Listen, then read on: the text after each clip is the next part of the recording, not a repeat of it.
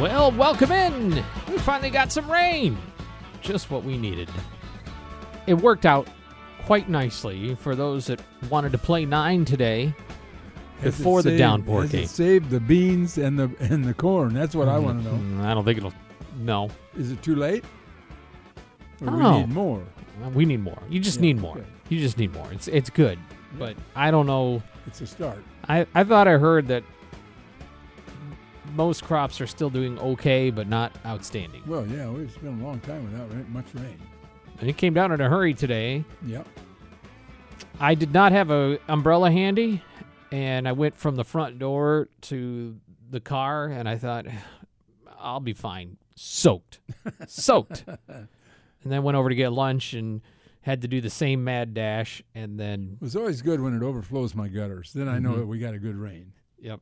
And then I got a broken seal on the car door, and so I came back and sat in a little puddle in my car, and yeah, had not the most fun. But hey, we need it. Uh, the flowers need it, the lawns need it, and of course, crops need it. So we will take it. Welcome in on Sports Talk, Loren Tate with me, Scott Beatty, and we are going till six o'clock. Uh, Loren's here for hour number one. Colin Likas will pinch hit with uh, for Evan Kahn, the vacationing Evan Kahn, in for hour number two, and we have sort of a, sort of a lineman theme to our show unintentionally. Okay. Former uh, uh, Iowa Hawkeye turned Big Ten and network analyst, and also a radio guy up in uh, Chicago. Anthony Herron will be on the show with us here coming up before the hour is out. Okay. Second hour, two more large human beings in Alex Palczewski and Alex Pihlstrom, That's good. alf- offensive linemen for Illinois. They are a part of Lift for Life, uplifting athletes, doing the annual summer charity with weightlifting. They're going to come in studio, let us know how to give on that, but also give us a summer workout update. Last year, before the start of the season, I asked Palczewski, who's the most improved guy that you've seen this summer, this past, as a year ago? And he said, without a doubt, Chase Brown. I want you to ask him that question. Who's the most improved this year? See That wasn't going to be my first question. I was going to ask him who the starting quarterback's going to be. Well, I, we know who the starting quarterback is going to be, don't we? I mean, it's going to be DeVito. the answer is wait till August 27th. Well, uh, yeah. If they start giving those kind of answers, you know they're being evasive. and then Hanson, I said to Hanson, okay, what which position are you going to play this year? Well, he wouldn't answer. of course but, he uh, won't. But uh, the reason I brought up Chase Brown is that a rating service ranked the best one-two punches running backs in the country, and number one, would you believe, is Wisconsin that they've got the best combined duo um, in the country, and uh, their their names are Allen and Mellusi, but Illinois is uh, twenty first, and I think that as much as the national reporters try to downgrade Illinois, and they do, they always make Illinois look worse than than, than maybe they and, and maybe there's a reason for that. But 21st indicates to me we're probably in the top 10, or maybe in the eh, certainly better than one of our best one-two punches in a long time with Chase Brown and uh, uh, forgetting his name, uh, Mc, Mc, McCray. Yeah, Josh McCray. Yeah, and McCray uh, showed an awful lot as a freshman, but briefly, you know, like in five games, he was really impressive. But he, I think he'll be ready for the whole. season. I hear his his weight is up. I hear his strength is up. His speed is up, and we know Chase Brown's going to be a good one. So Illinois is going to emphasize the running game. Can they get the passing game together sufficiently to make that running game effective? Well, you have to be able to make the makeable throws. Yeah. Whether you're Tommy DeVito or Art Sitkowski or anybody else that's in that quarterback room, if you can make the 10 to 20 yard throws and and and keep everything off uh, keep the defense a little bit on skates and attention to that. Plus, you have the wrinkle of Isaiah Williams. The thing about Isaiah Williams that confounds me, Loren, is every year we've heard we're going to use him more. We're going to use him more. Got to get the ball into number one's hands Mm-hmm. because he's a playmaker. But then it doesn't happen enough. Well, he, he caught 45 balls. I bet it goes up to 60 or 70 this year, don't you think? Yeah. I mean, I think every, you know, I've, in talking to different people, I mean, really different people, they really think Lunney's going to be a, a tremendous offensive coordinator. There, he- there's a, there's a feeling that, that Illinois has made a, after many years of all kinds of different coordinators, most of which got fired, most of whom got fired. Uh, I think that I think we're headed for a, a better uh, run offensively this year. And if we're, and if we're better offensively, the team's going to be good because the defense, if the defense can keep can stay healthy, they've got good players at virtually every position. I think. Yeah. But you but but when we when I say that, Hart was a starting linebacker last year. How many games did he play? One. One. Okay. We can't have that this year.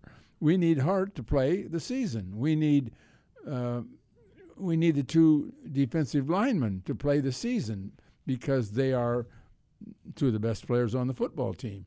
So my point is that Illinois is thin. It's always a concern because the injuries do happen, but they just can't happen at key positions, and that's that's the problem. by my count, because I looked I looked it up, and no, this is a few weeks ago, but I th- I think this is correct. So correct me if I'm wrong.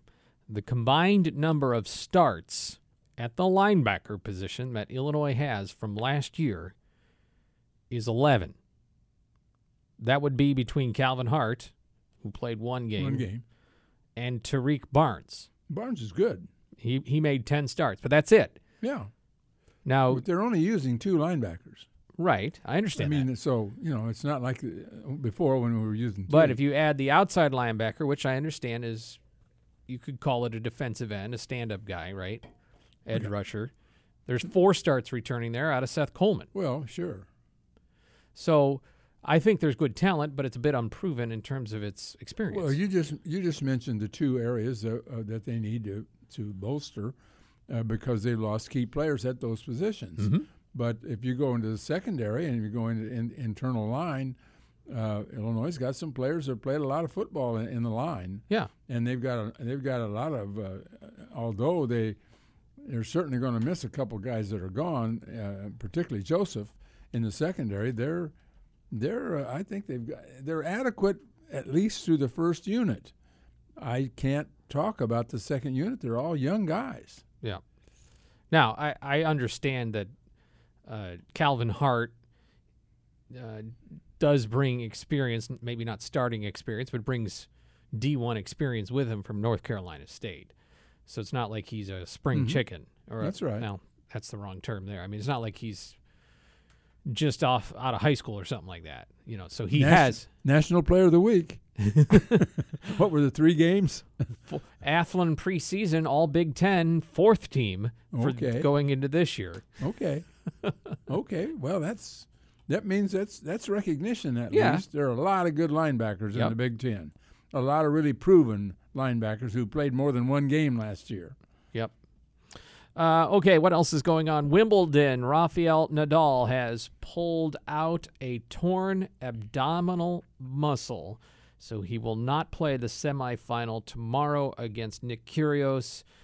The 22-time major champion says he's had pain in the area for the past week, but it got much worse in yesterday's quarterfinal against Taylor Fritz.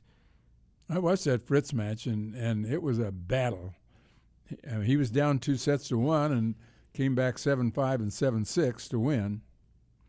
45 minutes. Uh, he practiced today, spending the most of the time on forehands and um, couldn't really do the serve. It's a seven millimeter tear. He couldn't reach up for the serve, huh? Yeah. Uh, well, he could serve, but it was vastly reduced in its Yeah. velocity. Yeah. Seven millimeters. I mean, that's not that l- big uh, compared to a lot of things, but that's that's a big injury. And you, you He know, might have been able to beat Kyrgios anyway. I mean, he beat Fritz with, without his full game, and Yeah. I don't think Kyrgios is a great player, but he's certainly been fortunate in this tournament to reach the finals here now. I made my decision because I believe that I can't win two matches under the circumstances. I can't serve. It's not only that I can't serve at the right speed. It's and it's that I can't do the normal movement to serve. I have to say that imagine myself winning two matches and for respect to myself in some way, I don't want to go out there not be competitive enough to play at the level I need to play to achieve my goal with a big chance to make things much worse. Um, Well, you can make things worse. Yep. And, and I can see stretching up high for that service. If you got a st- stomach to an abdominal tear, that's just the worst thing to, to, to affect it. I- I didn't know this. Uh, Nadal finished yesterday's match, but his father and sister there were urging him to retire, so they could see what he was. He was in trouble pain wise, Mm-hmm. and they were trying to say, "Hey, call it here. Don't don't risk something worse." than he But you know, uh, I, I, I watched it and I I saw him make some great plays. I mean, he really did. His ground strokes were fine. Well, maybe they weren't. I mean, I thought they were fine, but they were good enough to win. Mm-hmm.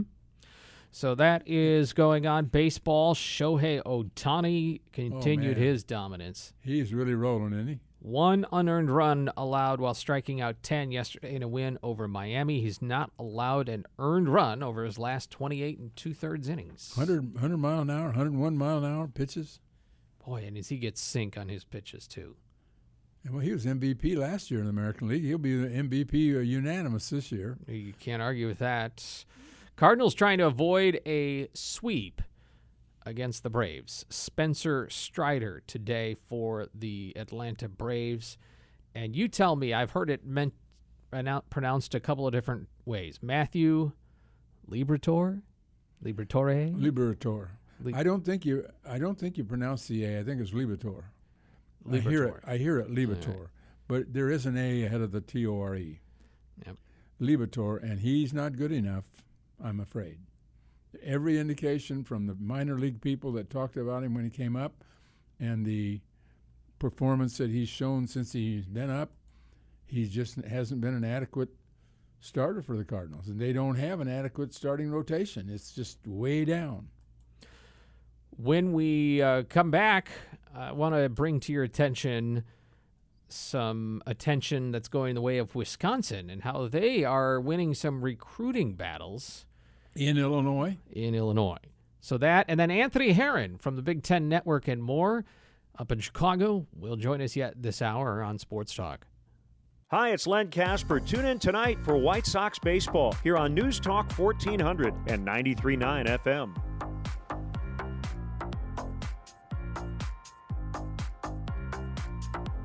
It's the White Sox and Detroit tonight in that ball game. Cubs with a late game against the Dodgers tonight. Cubs to- on a roll, five out of the last six series. Can they take one from the Dodgers? out there, that's tough. You bet. It's tough. that lineup, They've that beaten- pitching staff. They've beaten the Braves. They've beaten the Cardinals. They've they've done they beat the Red Sox. I mean they've they've done a good job. They beat the Brewers. I mean, there's something going on there. Yeah, but I, I think teams get into hot stretches and cold Well, of stretches. course. But Yeah. over the long run, yeah, All of a it's sud- fun. All Enjoy of it. a sudden, they're getting a little better pitching. Yep. But I don't, I, I don't think it means anything in the long run. Well, not when you're more than ten games under 500. No, but but they're at least playing better. Yep. That makes it more fun. What are they going to do about the catching situation, Contreras? That's a really good question. Uh, because I think the He becomes a free agent. mhm, the Cardinals are in a position where they probably want to buy now as opposed to sell, given their pitching woes. They need A catcher. well, the Cardinals need a, a, a pitcher, but well, the Well, they need a pitcher and a catcher. yes, they're going to need a catcher, but and need some healthy outfielders too. Yeah, but the the Cubs are definitely in selling mode, and it's all about Willson Contreras. Um, Well, they're not going to sell Contreras to the Cardinals. no, you you can't do that. That just feels sacrilegious. That'd be like sending I don't know a, a really good Well, it might Base stealer. what they get for him. I mean, You they're going to take the best deal for him, but they're not going to trade with the Cubs Yeah. if you'd had the, this really Brock- incredible base dealer. Broglio. Yeah, might do that. That would be crazy. That would not be right. That wouldn't be. Uh, Contreras, by the way, right now day to day with left hamstring tightness. Um, the, the Cubs are not too concerned, and is supposed to be back in the lineup uh, this weekend. By the way, we're keeping an eye on Michael Massey, former Illini infielder, who's He's going to make it up this year. I think. I think I think he's worth getting up there. I just don't know the business end of it if they want to. Well, just, you got he's, you got to play him in second base. That's the only problem. Well, see, Mitt Werrell, uh, Whit Merrifield is being discussed as a possible trade piece, and he's been underperforming a little bit there, but still has some encouraging signs, and he's into his 30s, and you can't sit on a 24 year old too long because that's starting in terms of Michael Massey. And the other interesting thing is they played him at third base. Omaha did when? uh, two nights ago. Okay. So I, I For don't. that purpose. you don't. I mean, you, Well, he- right. The front office often sets lineups. Uh, Yeah, well, in- in- absolutely. In, in they minor know- leagues, yeah, I So- understand that. So they may say, The "Look, Cubs- wait, uh, Cardinals did that with Gorman. He Mm-hmm. wasn't a second baseman. what can we do? Uh, you know, what can we do to get this guy some reps?" But I read a few weeks ago that they looked like they were interested in just letting Michael Massey get his reps in at Mhm. AAA. That's okay. Get very, but he's if he keeps tearing it up, they may have no choice but to call him up. So we could see if Il- Illinois' next uh, big league Well, I bet he gets. I bet he gets called up in September. That's what I'm saying. Yeah, Yeah. Yeah, that'd be and that'd be, uh, frankly, uh, a thrill because he's a great guy and comes from a good family and uh, got to know him covering Illinois baseball and you want to root for him and he's in his healthiest state he's ever been and I wonder strongest. if anybody's played as many games as he has in two situations without an error.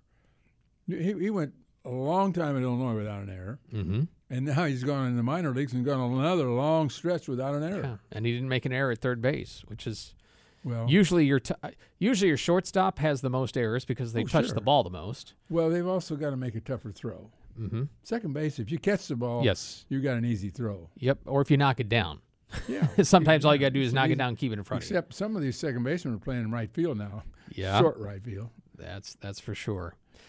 All right, the athletic Jesse Temple covers the Badgers headline inside Wisconsin's recruiting success in Illinois and what it means for the future. One high school coach, Wisconsin acts in a very professional manner. I think they know that with Coach Bielema now at Illinois and Illinois doing a great job of recruiting Illinois rather than maybe some other coaches. I think this is the head high school coach, uh, uh, Casey Quadenfeld from Brother Rice, saying, I think the other Big Ten schools see that and they're like, okay, we need to get to Chicago so it's never cut off from us. Again, it's kudos to Coach Bielema, but I think Wisconsin sees what's going on around them.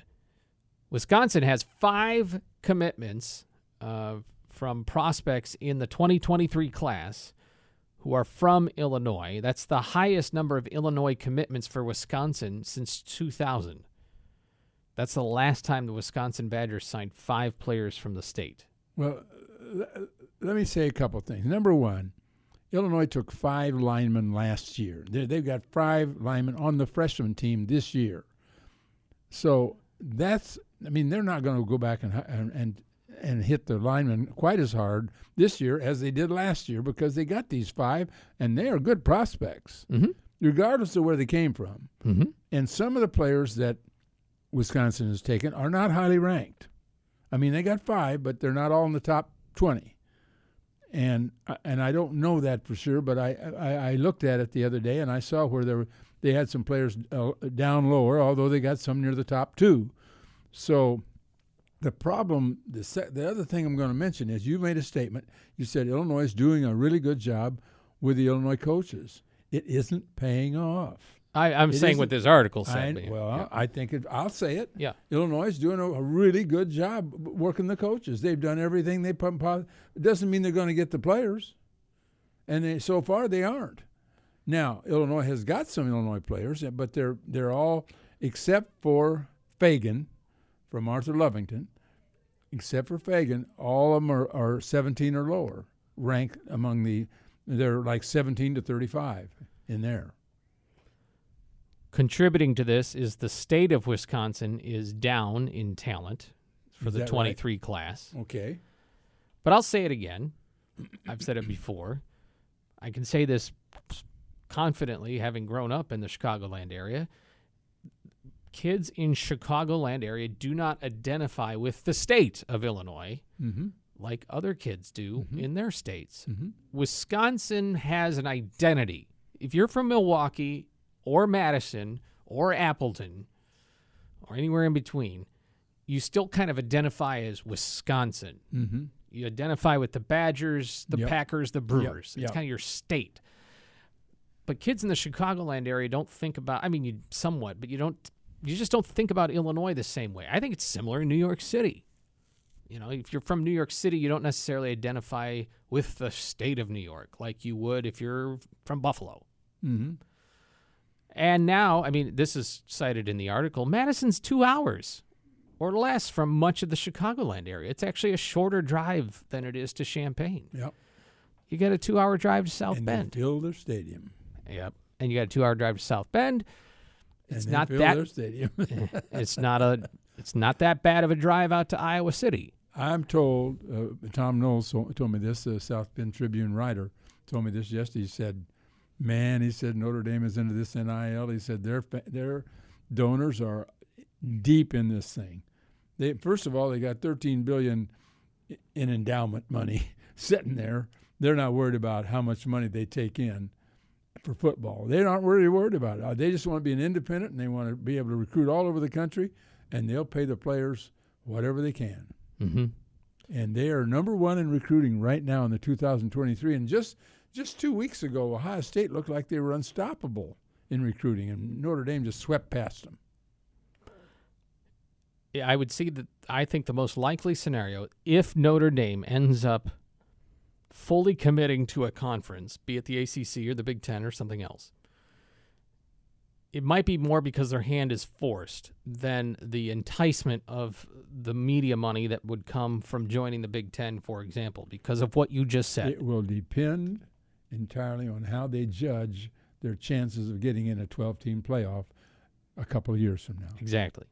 If something happens where All they care is about winning the national championship. if something happens where that playoff format says if you're independent, you, you can't get in. It's got to come out of a conference. Something something like that. You know what I mean? Where where where y your hand is forced. Well, the the problem they they're going to have to take if they have 12 teams, they're going to have to take most of the teams in the top 10 ranked. Mm-hmm. Most of the ranked teams. That would be the champions of I, I don't know how many conferences there are going to be, but because I can't tell anymore because the Big 12 is trying to get Pac-12 teams to come, the Pac-12 teams trying to get Big 12 teams to come, and the SEC is supposedly talking to Florida State, Clemson, North Carolina, and Virginia today. Now that may be a rumor, but it's out there. I mean, I, I don't know how they're going to figure out what to do. They got they got to settle the conferences before they can figure out how to set up a playoff. All I'm saying is it's a strategy that's been employed before. Don't make us make a decision to end our tradition. I'd say don't put that decision on me as the school, but if somebody else makes it for me, then I can uh, wash my hands of it and tell my alumni base it wasn't my decision. Look, the college football playoff made me do it. But obviously, money is not making them do it because right now they could join the Big Ten and increase their monetary revenue. Yes, incredible by incredible amounts. But Double it doesn't money. matter to them. Double their money in one day. It doesn't matter because they have enough money coming in from other places and tradition and independence and, and alumni base and all that. They may be hard for the Big Ten to deal with with that money that they have now coming from NBC, which is 15 million, and the larger amount that'll be coming from NBC when this contract is up in two years. I don't know whether the Big Ten the Big Ten has always split the money equally. Now that's not entirely true because when Rutgers came in and Maryland came in, they they were not full full members the first year. It took several years for them to get the full full benefits, but I think I think Notre Dame would get full benefits right off the top. But what are they going to do with that NBC situation? Mm-hmm. All right. Uh, You know, I, I bring it up because Texas tried to take their the money from their Longhorn network to the Pac-12, and the Pac-12 turned them down. Mm-hmm. And it cost the Pac 12 in the end. Even though that Longhorn network never really made it what they thought it might. But okay, Anthony Herron, Big Ten Network, and the score in Chicago, and Fox with us right after this. Hi, it's Len Kasper. Tune in tonight for White Sox baseball here on News Talk 1400 and 93.9 FM. You've got sports talk here on this rainy Thursday, finally getting the rain we need here. Anthony Herron is a former Iowa Hawkeye, was an All Big Ten honorable mention in his senior season back in 2000. Is now on the Big Ten Network. He's on the score in Chicago. He is a football analyst as well for uh, Fox, and he joins us here on uh, Sports Talk. I don't know. Are you on Sirius XM too, Anthony? Still? I am, yeah. I do my Big Ten show every morning. Uh, Big Ten this morning is the show we do the variety of the year. Uh, this part of the year, we only do one show a day, so it's just Big Ten today. But yeah, we're on from 7 to 10 a.m. Central Time on weekday mornings on Sirius XM channel 372. Uh, I understand the draw of the microphone, so I appreciate uh, and, am slightly envious of the amount of gigs you you have amassed after a pretty good uh, football career as well. But um, obviously, the big story, of course, is USC and UCLA joining the conference. Has that dominated your uh, discussions as well uh, on the programs? It certainly has. Uh, from every angle that is imaginable, we've been discussing that over the past week. And, you know, I certainly I'm amongst the folks who got caught off guard by it last Thursday afternoon when the news first started to circulate. You know, I think um, a lot of us anticipated that there would be some sort of counterpunch to Alabama adding Texas and Oklahoma, or to the SEC, you know, of course, led by Alabama adding Texas and Oklahoma about a year ago this time. But none of us knew exactly what it would be. And it's one thing to just add teams to expand the conference. We've seen conference expansion here in recent years in a variety of different leagues, but you know, it's one thing to add, you know, Maryland, Rutgers. It's great. It gets you in different TV markets and adds competition to other regions of the country. But when you're making yourself a national brand like the Big Ten has here and spanning from coast to coast, some historic moves being made in the conference.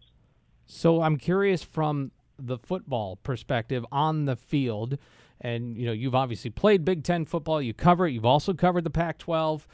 Um, right. What does it mean for the football when you add these two programs? And obviously, there's potential for more, but at least with USC and UCLA, what does that mean about Big Ten football and when these two, when when all these schools start facing each other?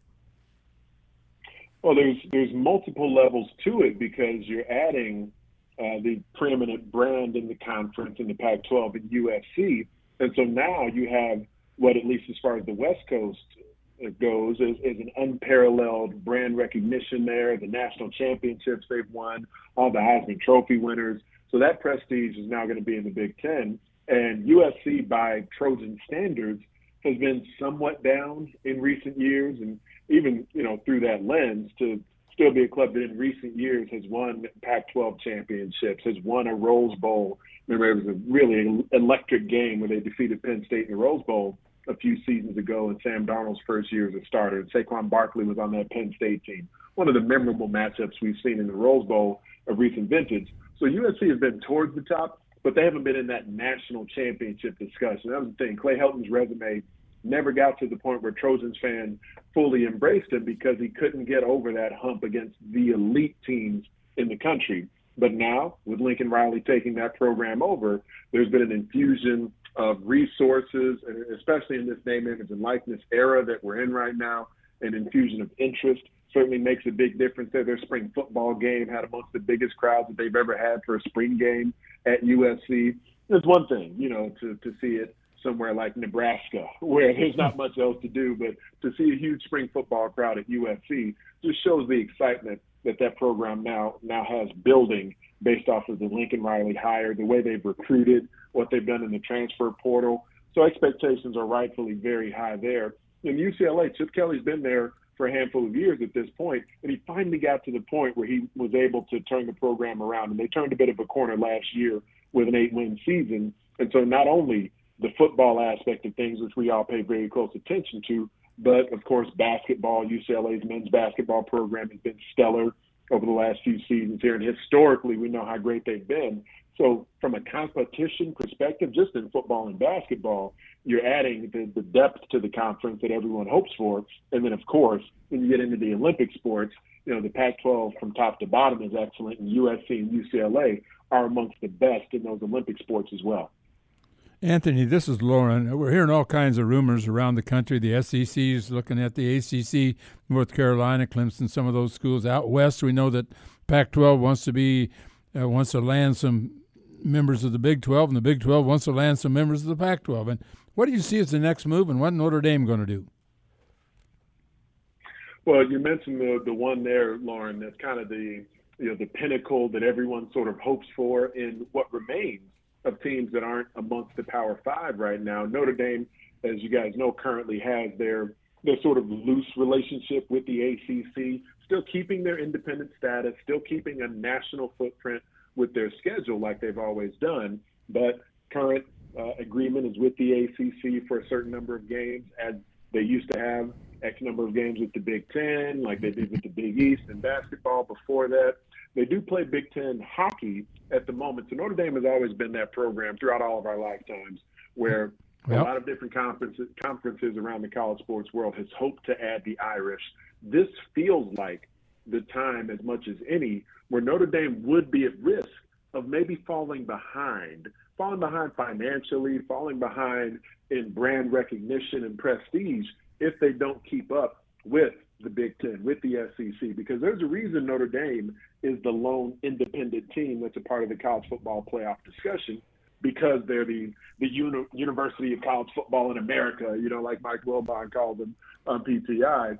But now, because of the money and how different it's going to be with this deal the Big Ten is preparing to sign and with what the SEC has on the way as well, this would be the first stretch where Notre Dame wouldn't be financially on par with the top programs in the country. So that's a risk for the Irish. And you would imagine that they've been doing their due diligence, they've been, you know, crunching all the numbers in preparation for this time that a lot of folks have seen coming. But there's going to be a decision for Notre Dame to make here. You wonder if the ACC can make things enticing enough to to keep Notre Dame in the loop and maybe even bring them in as a fully fledged member of the conference, like during the the initial COVID year where they participated in the ACC championship game. But you may be asking a lot. It really might because there's there's no one in the country who's going to be able to compete financially with the money that can be guaranteed by the Big Ten and the SEC.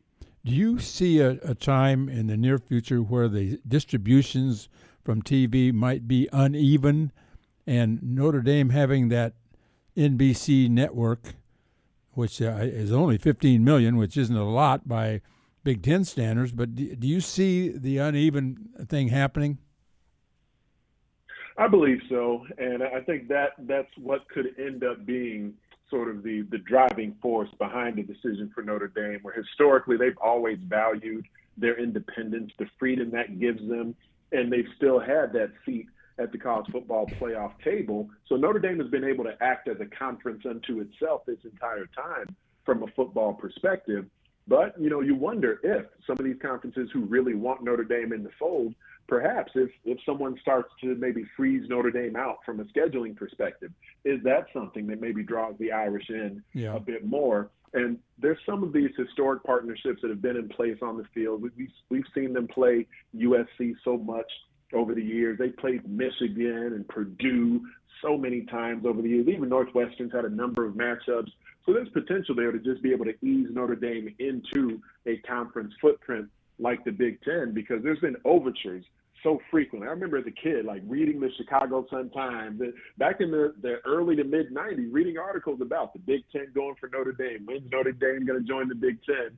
So this feels like it's it's as plausible as it's ever been at any other time, and I think that's a part of why the the additional teams that could potentially be added. You hear about you know, maybe increasing the Pac-12 footprint. Maybe you get Oregon and Washington and, and seek them out. But I think the Big Ten, amongst a few other conferences, are really hoping they'll be able to strike some sort of a deal with Notre Dame to get them into the conference. So right now, it seems that we won't likely see other teams. In my opinion, I don't think see other teams added to the Big Ten. until maybe the conference really gets a good sense for if they can nab Notre Dame first. Pleased to be joined here by Anthony Herron on Sports Talk. What about, I've heard it said in simple terms this, Anthony, a school like USC traditionally, and maybe UCLA, really good in the skill positions, but a little bit smaller in the trenches. What would it mean, do you think, potentially long term for a school like USC to be matching up with the Wisconsins, the Iowas, and for what they hope, Illinois as well, where it's big boy football up the middle? I love that question, Scott, because so much of the conversation over the past week has been about the Big Ten having the opportunity to go into that that Pac-12 footprint, to go into the Pacific time zone and get even more recruits out of the state of California than what they've gotten in, in recent years here. And I think that's great. And it is an opportunity for the conference to continue to expand that brand out there, you know, let alone the TV side of it, just increasing the Big Ten network distribution out there. But I think the inverse of that is very true. And I think it's an astute observation on your part because the Pac 12, including USC, UCLA, that's really the main area where that conference lags behind the Big Ten, the SEC, the Big 12. You know, some of the other conferences where you do get more of the southeastern sort of footprint to your recruiting than what's available in the Pac 12. And there just haven't been over the past decade as many dominant, you know, four and five star, like ready made star level offensive linemen that have come out of that Pac 12 region. So when you're looking at the Pacific time zone, it's one hmm. thing, you know, you can get you get a few Polynesian recruits, certainly. You get some guys who you can develop. But overall, the depth of talent is definitely in the skill position quarterback, receivers, defensive backs, maybe some pass rushers. But on the line of scrimmage, interior defensive line, all along the offensive line, that's really a lot of it has come more so from the Midwest, from the Southeast. It's an opportunity for USC, for UCLA to say now that they're going to be participating in a Big Ten schedule, that can enhance their depth up front and make them more competitive on the line of scrimmage than what the Pac-12 has been. And that's really where the conference has fallen behind in recent years. It's not just about the revenue. We pay most attention to that. And I think a lot of folks who've been concerned about some of these other conferences who don't operate in the same financial realm as the Big Ten and the SEC. The line of scrimmage is where the Pac-12 has fallen behind as much as anyone. Like you referenced, I've covered that conference a lot in years past. It's the offensive and defensive lines. That's really where Pac 12 football hasn't been able to maintain sort of a par status with a lot of the other main competitors around the country. And we have, uh, what, a couple of weeks here, maybe three weeks until uh, Big Ten football media days. Much of what we're all talking about right now, Anthony, is going to be relevant in 2024 and beyond. But as for the 2022 football season, and as we are on the cusp of starting all that, what are maybe some of the big things that you'll be curious about going into this season, or uh, you know, especially when it comes to we all know about Ohio, Ohio State and Michigan, but you know, when it comes to the West and what have what have you. Well, the depth of the West Division has been apparent to me for several seasons now. And there's a lot of steam around Nebraska as a program going into this season. Some of the things they've done in the transfer portal, and there's excitement about, you know, having Adrian Martinez out, who it, it does seem a little bit odd to me that you lose the all time leader in total offense, and folks are just presuming that the quarterback position is going to be better, going to be more productive for Nebraska. I think that's asking a lot. We'll see what Casey Thompson ends up bringing to the table for the Huskers if he ends up being the starter there. But I think the depth of the West Division will be on display, especially with some of the experience that's there at quarterback. You know, Graham Mertz for Wisconsin will get another year, his third season essentially as a starter. Aidan O'Connell, this would be the first time in several years where Jeff Brohm and Purdue have had a returning starter at quarterback, one of the most productive quarterbacks in the country. And of course, my Iowa Hawkeyes. Spencer Petras will likely be the starter there. They're calling it an open competition for the moment between he and Alex Padilla frankly, neither guy was nearly as productive as the Hawkeyes needed them to be, and it still ended up being another season of double-digit wins for Kirk Ferentz. It was, uh, you know, one of those seasons that kind of felt like one of the old Chicago Bears years when the defense did a lot of the heavy lifting and scored so many points and touchdowns, and the offensive line was inexperienced for Iowa last year beyond center Tyler Linderbaum. The offensive line should be better, deeper across the front line for the Hawkeyes this year. The running back position should be deep and talented as well. So I think that will have to lead the day for Iowa if they're going to be one of these division title contenders. I think the sleeper, though, not many folks talk about Minnesota. We're just sort of accustomed to dismissing the Gophers. They're going to have maybe the most experienced quarterback in college football returning this season. They're also going to have one of the best running backs in the country. There's a case to be made for Mohamed Ibrahim when healthy to maybe be the best running back in America. Lost him in the opener last season, and he's back. They're saying he's healthy. That Achilles tendon, you know, they're going to be as cautious as they can with him, and it will be a even deeper running back position for the Gophers. But beyond what they do on offense, this is a Minnesota defense. That's what stands out to me up and down the West Division. There's teams that are competitive there in the West that are playing better defense than we've seen from these programs in a long time, like Minnesota, like Purdue, that we don't think defense first with these teams, but they've gotten really good there. That's one of the things for the Illini that I think gives them a great shot to be competitive there because we know the potential for Illinois on defense and what they did on that side of the ball as they kind of grew into that capacity last year. A lot of tight ball games. I called a couple of them myself mm-hmm. during the season last fall, and it made it really fun to call Illini football because so many of the games were tight. And we'll see, you know, what happens with a new Illinois offense and what Bret Bielema is able to do on that side of the football with a lot of new and a far far younger team than the Illini will have had in Bret Bielema's first season by comparison to what we'll see this year. Well, what I what I hear you saying is Illinois is the clear favorite to win the West Division. so. You know what? Uh, I I talked to Bret Bielema about it even going into last season because of all those super seniors that a lot of us discussed so much going into last year. It felt like a season where he had an opportunity to kind of get off to a good hot start in year one and maybe make a bowl game. And they got right on the cusp mm-hmm. of that, hitting that five win plateau and a couple of those close games that they weren't quite able to pull out. And that can be really difficult to do in year one with a program. Year two, we'll see how much of a step back it ends up being because you have a new offensive system that'll be in place because they're going to be this young and inexperienced team. But he had the first season where groundwork was able to be laid by the example set from so many of those experienced ball players who had taken their lumps, but they were able to win some games and be really competitive.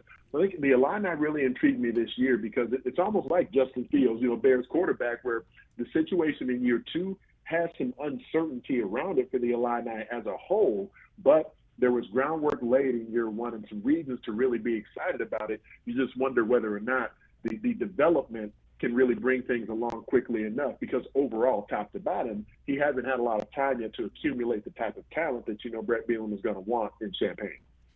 Anthony Herron, it's a treat when we get to talk with you. We really appreciate it. And folks can hear you on Sirius XM, The Score, and see you on the Big Ten Network. And I don't know, you're probably doing movies or something too. I'm so looking forward to Indianapolis as well. We're, what, 18 All right, days Anthony. away from Big Ten Media Days. There's a lot of news to be made there. Yep. We'll see you then, friend. Appreciate your time. Scott Loren. Thanks, guys. Do it again. All right. Anthony Herron. Follow him on Twitter as well. Back in a moment. Do you think deep down somewhere, Loren, guys like PJ Fleck or Jeff Brohm in the Big Ten West are going Notre Dame, USC joining the conference? Yeah, no, thank you. well, I think that uh, Purdue, by the way, has played them a lot. So yep. has Michigan State. So has Michigan. You know, they it, they've uh, they could have sh- shut out Notre Dame and didn't. Yep. Well, I think there's a competitive in all competitor in all of them that say would say bring it on, but there's and also the now I got to compete with them every year. And those games are worth something too, by the way. Oh yeah, that's for sure. All right, sir. Enjoy tomorrow off. We'll hear you Saturday morning. Yep. Loren Tate with us. Colin Likas coming in next hour. A little late for the news on WDWS Champaign Urbana.